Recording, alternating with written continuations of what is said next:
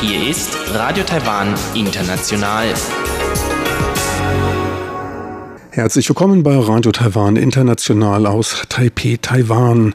Kurz der Programmüberblick über unser 30-minütiges Programm vom Mittwoch, den 14. August 2019. Wie immer zuerst die Nachrichten des Tages, anschließend das Kulturpanorama. Dort stellen wir Ihnen den Film Nina Wu von der taiwanischen Regisseurin Midi Z vor. Im Wirtschaftsmagazin geht es dann um die Quartalsberichterstattung des Chipdesignhauses Mediatek um eine zum Verkauf stehende 9 Milliarden US-Dollar teure Produktionsstätte von Honhai in China und um die Bewertung der Zentralbanker der Welt durch die Global Finance. Und da schnitt Taiwan bisher immer ganz gut ab.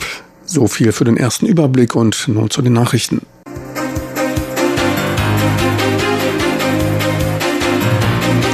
Hier ist Radio Taiwan International mit den Tagesnachrichten vom Mittwoch, den 14. August 2019 die Schlagzeilen.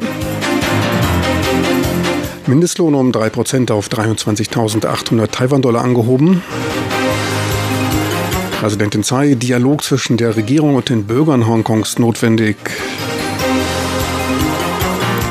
Der Außenminister im Falle eines Angriffs Chinas Kampf unvermeidlich. Und nun die Meldungen im Einzelnen.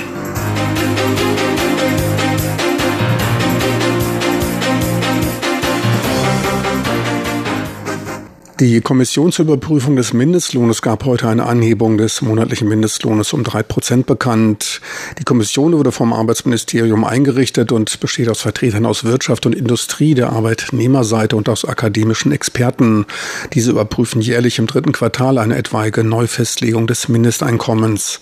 Der zurzeit 23.100 Taiwan-Dollar betragene monatliche Mindestlohn für Festangestellte wurde auf 23.800 Taiwan-Dollar, circa 680 Euro angehoben. Der Mindeststundenlohn für Teilzeitkräfte stieg um 5,3 Prozent von 150 auf 158 Taiwan-Dollar. Dies entspricht etwa 4,50 Euro.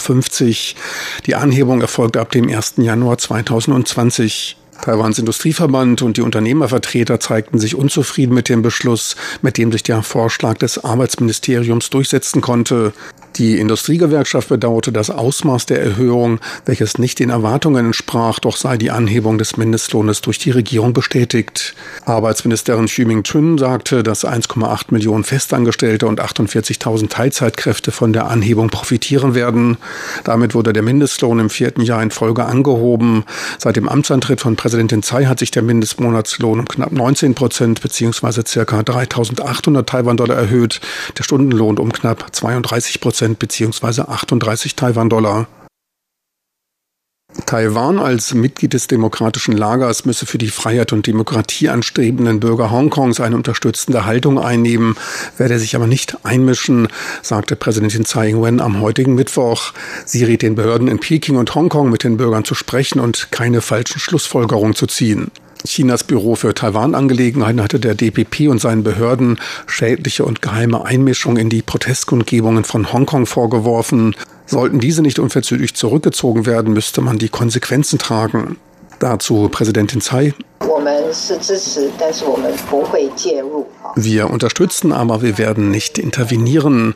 Ich möchte den Pekingern und Hongkonger Behörden nur einen Satz nahelegen und hoffe, dass sie diesen auch hören können.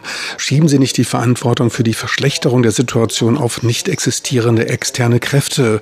Verweigern Sie nicht die Gespräche mit den Bürgern und ziehen Sie auf keinen Fall falsche Schlüsse, die historischen Schaden anrichten können. Taiwans Außenministerium rief zu einem friedlichen und vernünftigen Dialog auf und zeigte sich über die Entwicklungen besorgt. Gewaltsame Unterdrückung beseitige keine Probleme.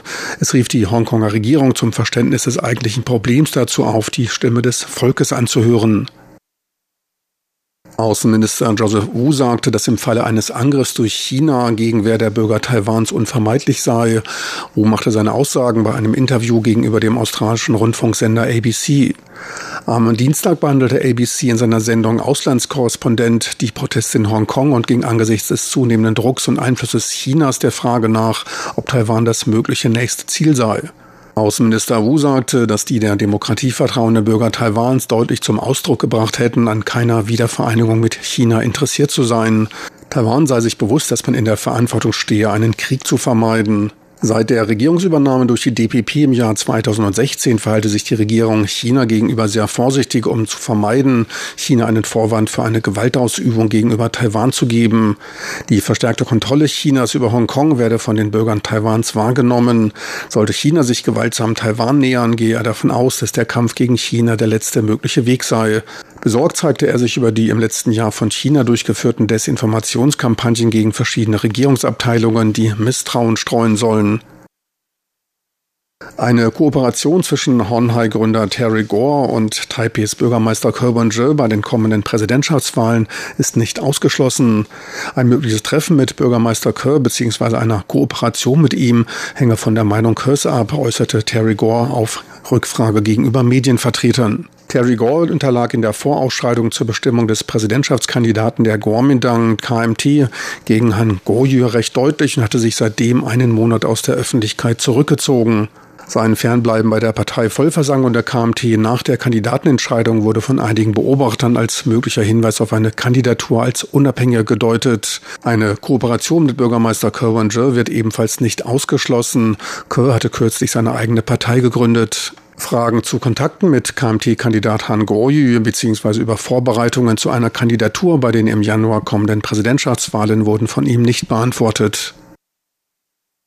Am heutigen Internationalen Tag der Trostfrauen protestierten Vertreterinnen der Stiftung zur Rettung der Frauen vor der Vertretung Japans in Taipei.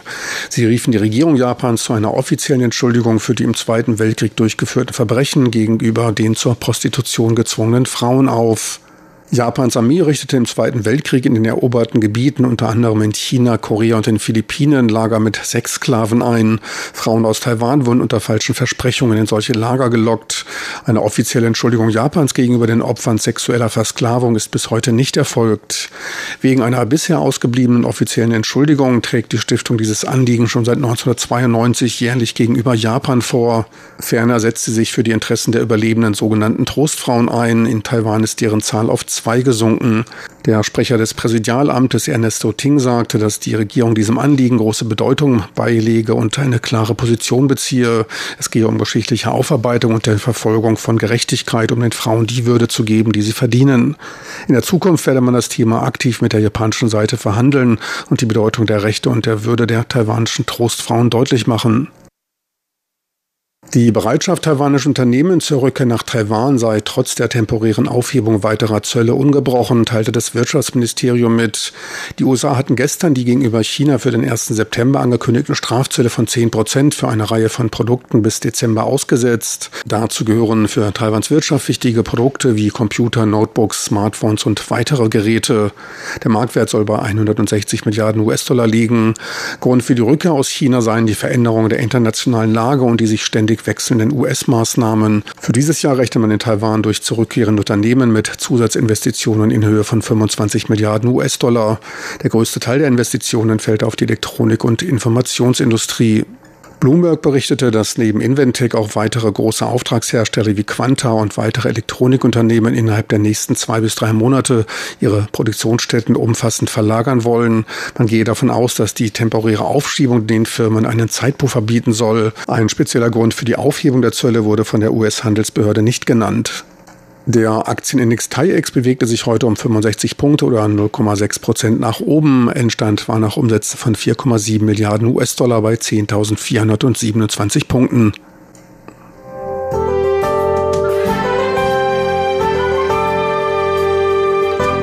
Das Wetter.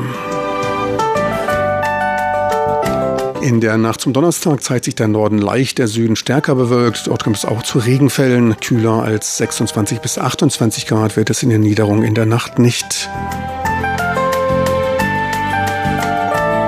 Tagsüber dann durchwachsenes Wetter mit Nachmittagsgewittern bei bis zu 35 Grad im Norden. Im Süden bringen Regenwolken eine Abkühlung bis auf 28 Grad.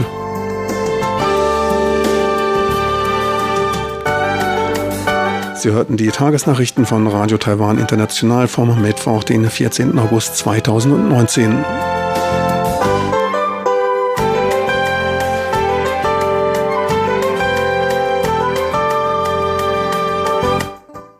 Weiter geht's nun mit dem Kulturpanorama und Karina Rother. Sie stellt Ihnen den taiwanischen Film Nina Wu der taiwanischen Regisseurin Midi Z vor. Kulturpanorama auf RTI. Nina Wu heißt der neueste Film von Regisseur Midi Z, der seit dem 19. Juli in Taiwans Kinos läuft. Der Spielfilm war im Mai bei den Filmfestspielen in Cannes zu sehen. Es ist der erste Film des in Myanmar geborenen taiwanischen Regisseurs, der zumindest ein wenig an kommerziellen Maßstäben orientiert ist. Heute stellen wir Nina Wu und seine Macher genauer vor dass ich einen Weg gefunden habe, meine eigenen Lebenserfahrungen, gute wie schlechte, in ein künstlerisches Produkt zu verwandeln und mit der Welt zu teilen, das macht mich sehr glücklich. Das ist Wu Kexi, die taiwanische Schauspielerin und Autorin, die das Drehbuch zu Nina Wu geschrieben hat. Sie spielt auch die Hauptrolle in dem Film, eine junge Schauspielerin, die unter dem Druck und den Gängelungen der Filmbranche so sehr leidet, dass sie mitunter ins Psychotische abgleitet. Regisseur Midi Z beschreibt den Film so.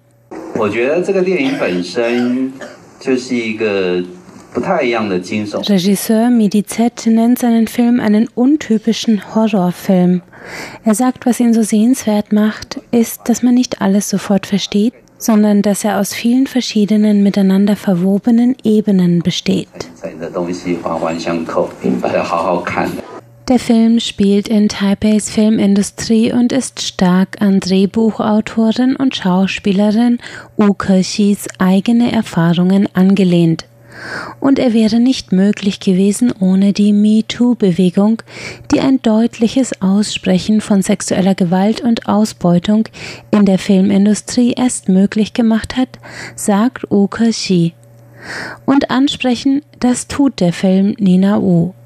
Mit unnachgiebiger Eindringlichkeit zeigt er den Missbrauch, der manchen aufstrebenden Schauspielerinnen durch mächtige Industriebosse widerfährt und nimmt uns mit auf eine Reise in die Wahrnehmung und Albträume einer jungen Frau, die durch psychologischen Druck und sexuelle Ausbeutung scheinbar den Verstand zu verlieren scheint dass das Publikum dabei gemeinsam mit der Protagonistin manchmal die Orientierung zwischen Wirklichkeit und Fantasie verliert, das gesteht Regisseur Medizet selbst ein. Diese Art weiblichen Erlebens hat diesen Film auf jeden Fall beeinflusst. Man kann den Film auf vielfältige Art und Weise diskutieren und dann hat man ihn vielleicht noch nicht ganz verstanden. Der Film ist wie ein Labyrinth und du musst versuchen, es zu verstehen. Das haben wir mit diesem Film versucht. Nina Wu wirkt wie ein filmisches MeToo-Essay über Taiwans Filmindustrie und stellt in dieser Hinsicht ein Novum in Taiwans Kinos dar. Und auch für Filmemacher Midi Z war das Projekt Nina Wu ein Novum. Der 1982 in Myanmar geborene Regisseur hat sich in der Vergangenheit zwar bereits international einen Namen gemacht, nie jedoch mit kommerziellen Genrefilmen, wie das Horror-Drama Nina Wu einer ist. Medizet wuchs mit vier Geschwistern in einer armen Familie mit chinesischen Wurzeln in Myanmar auf und kam mit 16 Jahren durch ein Stipendium nach Taiwan, wo er die Oberschule absolvierte und die Nationale Universität für Wissenschaft und Technik besuchte, um Film zu studieren. Im Jahr 2011 legte Medizet seine Staatsbürgerschaft in Myanmar ab, um die taiwanische Staatsbürgerschaft anzunehmen. Sein chinesischer Name ist Zhao De-in. Seine bisherigen Filme waren alle von den Erfahrungen seiner Kindheit und Herkunft geprägt. Schon mit seinem Debütfilm Return to Burma im Jahr 2011 brachte er Myanmar auf die Leinwände europäischer Filmfestspiele, was bisher sonst kaum ein Filmemacher aus dem südostasiatischen Entwicklungsland geschafft hatte. Weitere Spielfilme Ice Poison aus dem Jahr 2014 und Road to Mandalay 2016 folgten und spielten auf Filmfestspielen in Asien, Deutschland, Schottland, Italien und Schweden und wurden mehrfach ausgezeichnet. Alle drei Filme von Medizet eint das Thema Armut. Seine Charaktere sind meist junge Menschen am Rand der Gesellschaft in Myanmar, die sich ein besseres Leben anderswo wünschen. Die Filme erzählen die Geschichte von illegaler Migration, Drogenhandel und Verzweiflung. Und alle drei Filme sind fest im Genre des künstlerischen Arthouse-Films verankert. Nicht so Nina Wu. Hauptdarstellerin U Ke-shi hat zwar bereits mehrfach die Hauptrolle in Medizets Produktionen gespielt, aber diesmal hat sie zum ersten Mal zum Stift gegriffen und das Drehbuch geschrieben.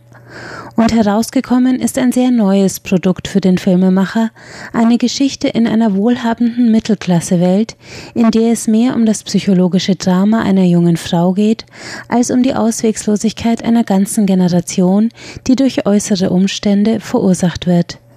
Den thematischen Wechsel erklärt Medizet so. Ich muss als Regisseur selbst entscheiden, welchen Film ich als nächstes drehen möchte und wie viel ich mir vom Mainstream-Kino abgucken will. Dieser Film ist wirklich ein Experiment und ich bin mit dem Ergebnis als Ganzes doch recht zufrieden. Aber das heißt nicht, dass ich nach Beendigung dieses Experiments für immer Filme dieser Art machen werde. Für mich macht der Stil eines Films keinen Unterschied, solange ich mein Werteverständnis darin mit unterbringen kann. Das ist für mich das Wichtigste. So wie du als Mensch zwar verschiedene Kleider trägst, aber darunter immer du selbst bleibst. Dass der Sprung zwischen den Genres für Medizet wirklich kein Problem ist, das zeigt bereits sein bisheriges Övre. Neben fünf Spielfilmen und mehreren Kurzfilmen hat der filmwütige Regisseur seit 2015 auch noch drei Dokumentarfilme produziert. Die beiden Dokumentationen Jade Miners und City of Jade zeigen beide die ausbeuterischen Zustände in den illegalen Jademinen im Norden Myanmars. City of Jade feierte seine Premiere im Jahr 2016 auf der Berlinale. Medizets jüngste Dokumentation aus dem Jahr 2018 heißt 14 Apples und zeigt, wie religiöse Ideen und Symbole für finanzielle Zwecke ausgenutzt werden, um Profit aus Myanmars armer, ungebildeter Bevölkerung zu schlagen. Der 2019 erschienene Film Nina Wu ist also inhaltlich komplett neues Territorium für Medizet. Wenn man aber City of Jade und Nina Wu nebeneinander legt, sieht man dennoch die unverkennbare Handschrift des 37-jährigen Regisseurs.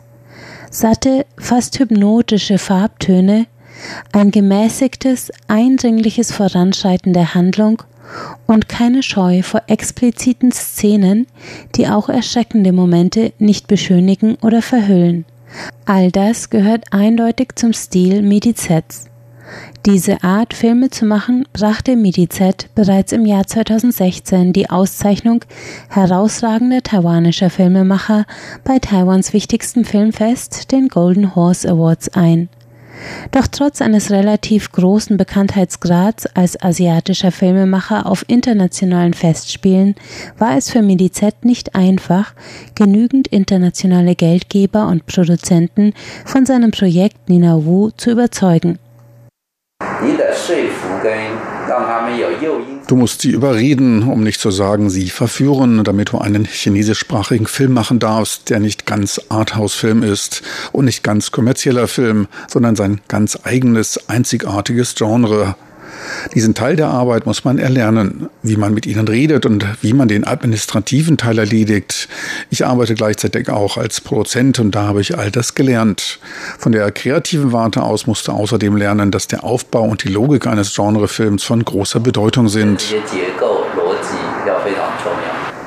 Die Mühen des Regisseurs wurden spätestens damit belohnt, dass Nina Wu auf den internationalen Filmfestspielen in Cannes in Frankreich im Mai 2019 in der Kategorie Un certain regard gezeigt wurde. Das findet auch Medizet. Es ist sehr schwer, einen Genrefilm zu machen, der originell ist, aber auch auf der ganzen Welt verstanden werden kann. Daher hat es uns sehr überrascht, als die Ankündigung von Cannes kam und die westlichen Medien dann Interesse an dem Film zeigten.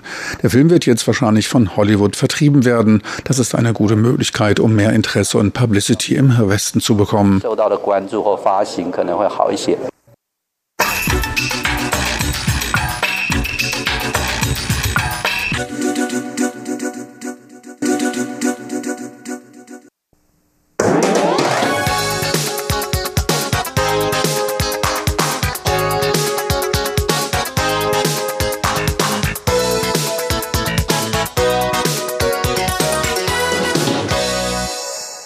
Herzlich willkommen beim Wirtschaftsmagazin. Es begrüßt Sie Frank Piewitz. Heute gibt es Ertragszahlen von Mediatek, Taiwans größtem Chip-Designhaus.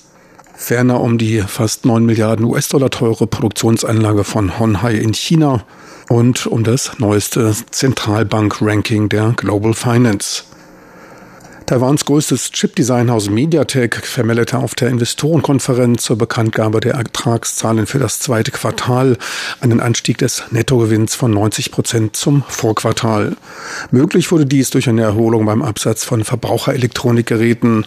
Im Vergleich zum Vorjahresquartal bedeutete der Nettogewinn von 210 Millionen US-Dollar allerdings einen Rückgang um etwa ein Achtel.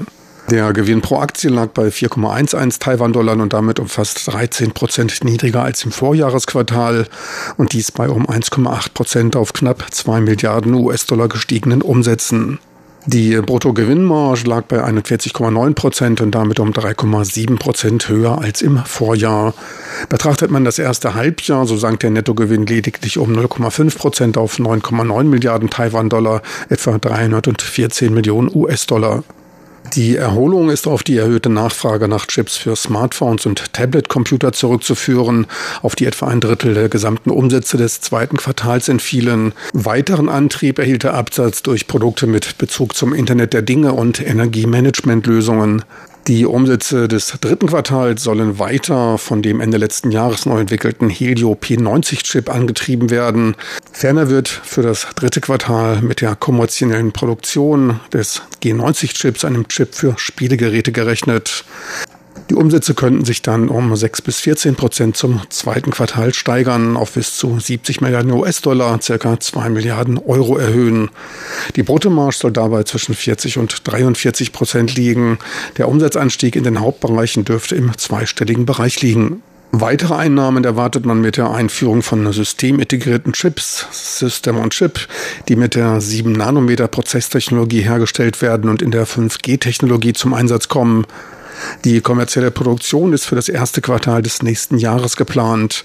SoC-Chips für die fünfte Generation der Mobilkommunikation sollten neben dem Smartphone-Markt dann weitere Geschäftsfelder eröffnen.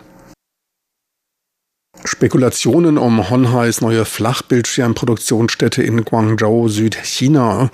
In einem Bericht der Nachrichtenagentur Reuters soll sich Honhai im Verhandlungen mit Banken zum Verkauf seiner Flachbildschirmfabrik befinden. 2016 hatte Honhai den Bau dieser Fabrik für großformatige Flachbildschirme bereits angekündigt. Laut Reuters sollen die angehaltenen Handelsspannungen zwischen den USA und China sich nachhaltig auf die internationalen Lieferketten und auch auf die Flachbildschirmproduktion ausgewirkt und Foxconn so heißt Name in China, zu einem Umdenken gezwungen haben. Für die fortschrittliche Anlage der 10.5 Generation, mit der hochauflösende großformatige 8K Flachbildschirme hergestellt werden können, sind Investitionen von 8,8 Milliarden US-Dollar geflossen. Es handelte sich dabei um das größte ausländische einzelne Investitionsprojekt seit der von Deng Xiaoping im Jahr 1978 verkündeten Reformpolitik. Zudem leidet die Branche ohnehin schon unter einem Überangebot und dürfte durch die für den 1. September von der Trump-Regierung angekündigten zehnprozentigen Strafzöllen weitere Umsatzeinbußen verkraften müssen. Honhai Taiwan verkündete allerdings keine Informationen über diese Medienberichte zu haben. In einer Pressekonferenz gab man an, nicht im Besitz dieser in China befindlichen Produktionsstätte zu sein. Das ist nur die halbe Wahrheit. Eigentümer der Anlage ist die in Osaka, Japan ansässige Firma SDP und diese wiederum ist ein Joint Venture zwischen Honhai-Gründer Terry Gou und Japans Sharp Corporation, an der Honhai wiederum große Anteile hält.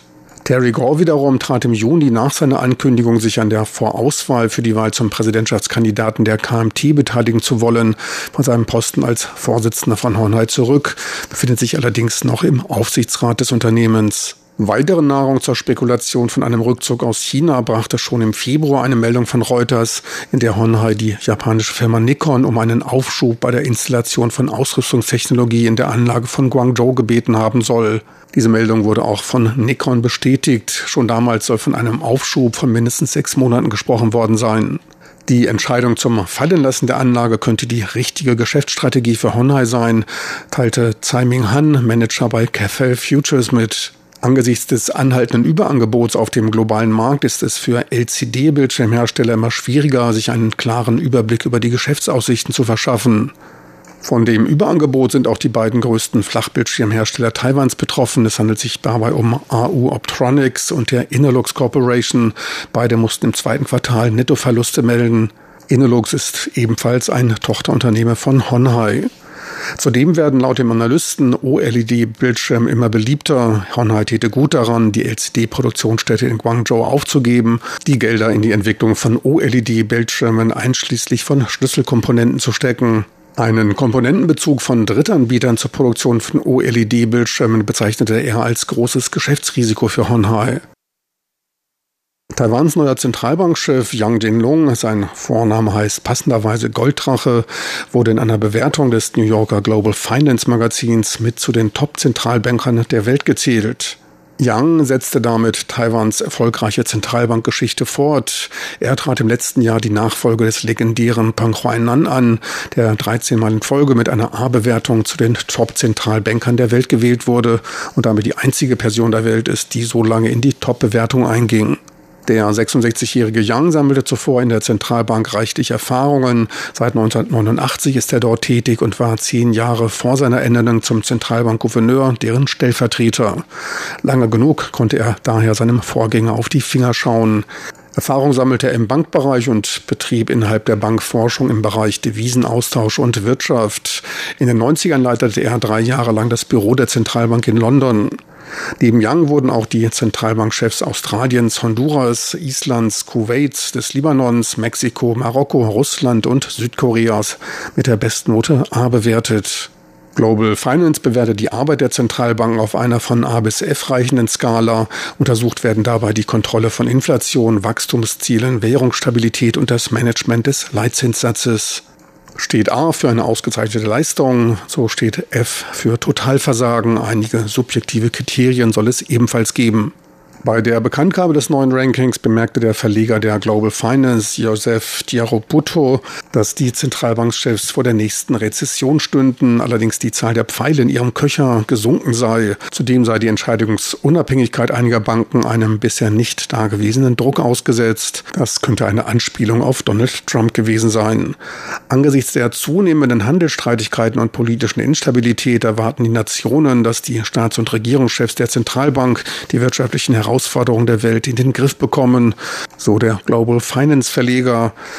Die diesjährigen erstklassigen Banker demonstrieren genau diese Art von stabiler Führung, unabhängig davon, ob sie ihre Nation in stürmischen Zeiten steuern oder sich mit Blick auf die Wolken am Himmel abschotten, so der Herausgeber der Global Finance. Schauen wir uns weitere Bewertungen an. Mario Draghi bekam ein A- nach einem A im Vorjahr.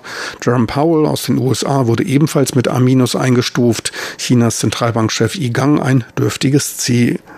Auch die am schlechtesten geführten Zentralbanken der Welt möchte ich Ihnen nicht vorenthalten. Die schlechteste Bewertung, ein F, wurde nur einmal verteilt und zwar an Venezuela. Danach kam ein D, welche an die Zentralbanken in Bangladesch und Rumänien vergeben wurden. Im Vorjahr wurde Rumänien noch mit C eingestuft. Euro sei wachsam. Die Türkei wurde nicht bewertet, da sie erst kurzfristig einen neuen Zentralbankchef hat. Der Vorgänger erhielt allerdings 2018 und ebenfalls eine unrühmliche D-Bewertung. Das könnte auch den Wechsel erklären. Das war's für heute vom Wirtschaftsmagazin mit Frank Piewitz. Besten Dank fürs Interesse. Tschüss und auf Wiedersehen. Bis zur nächsten Woche.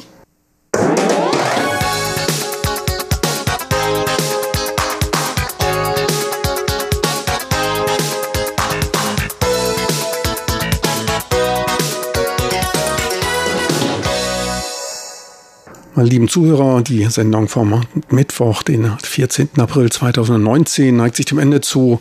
Ich möchte noch darauf verweisen, dass diese Sendung als auch weitere Sendungen auch online abrufbar sind. Da wir einfach in Ihrem Browser de.rti.org.tv eintippen. So viel für heute. Es verabschiedet sich von Ihnen mit besten Grüßen Ihr Team von Radio Taiwan International.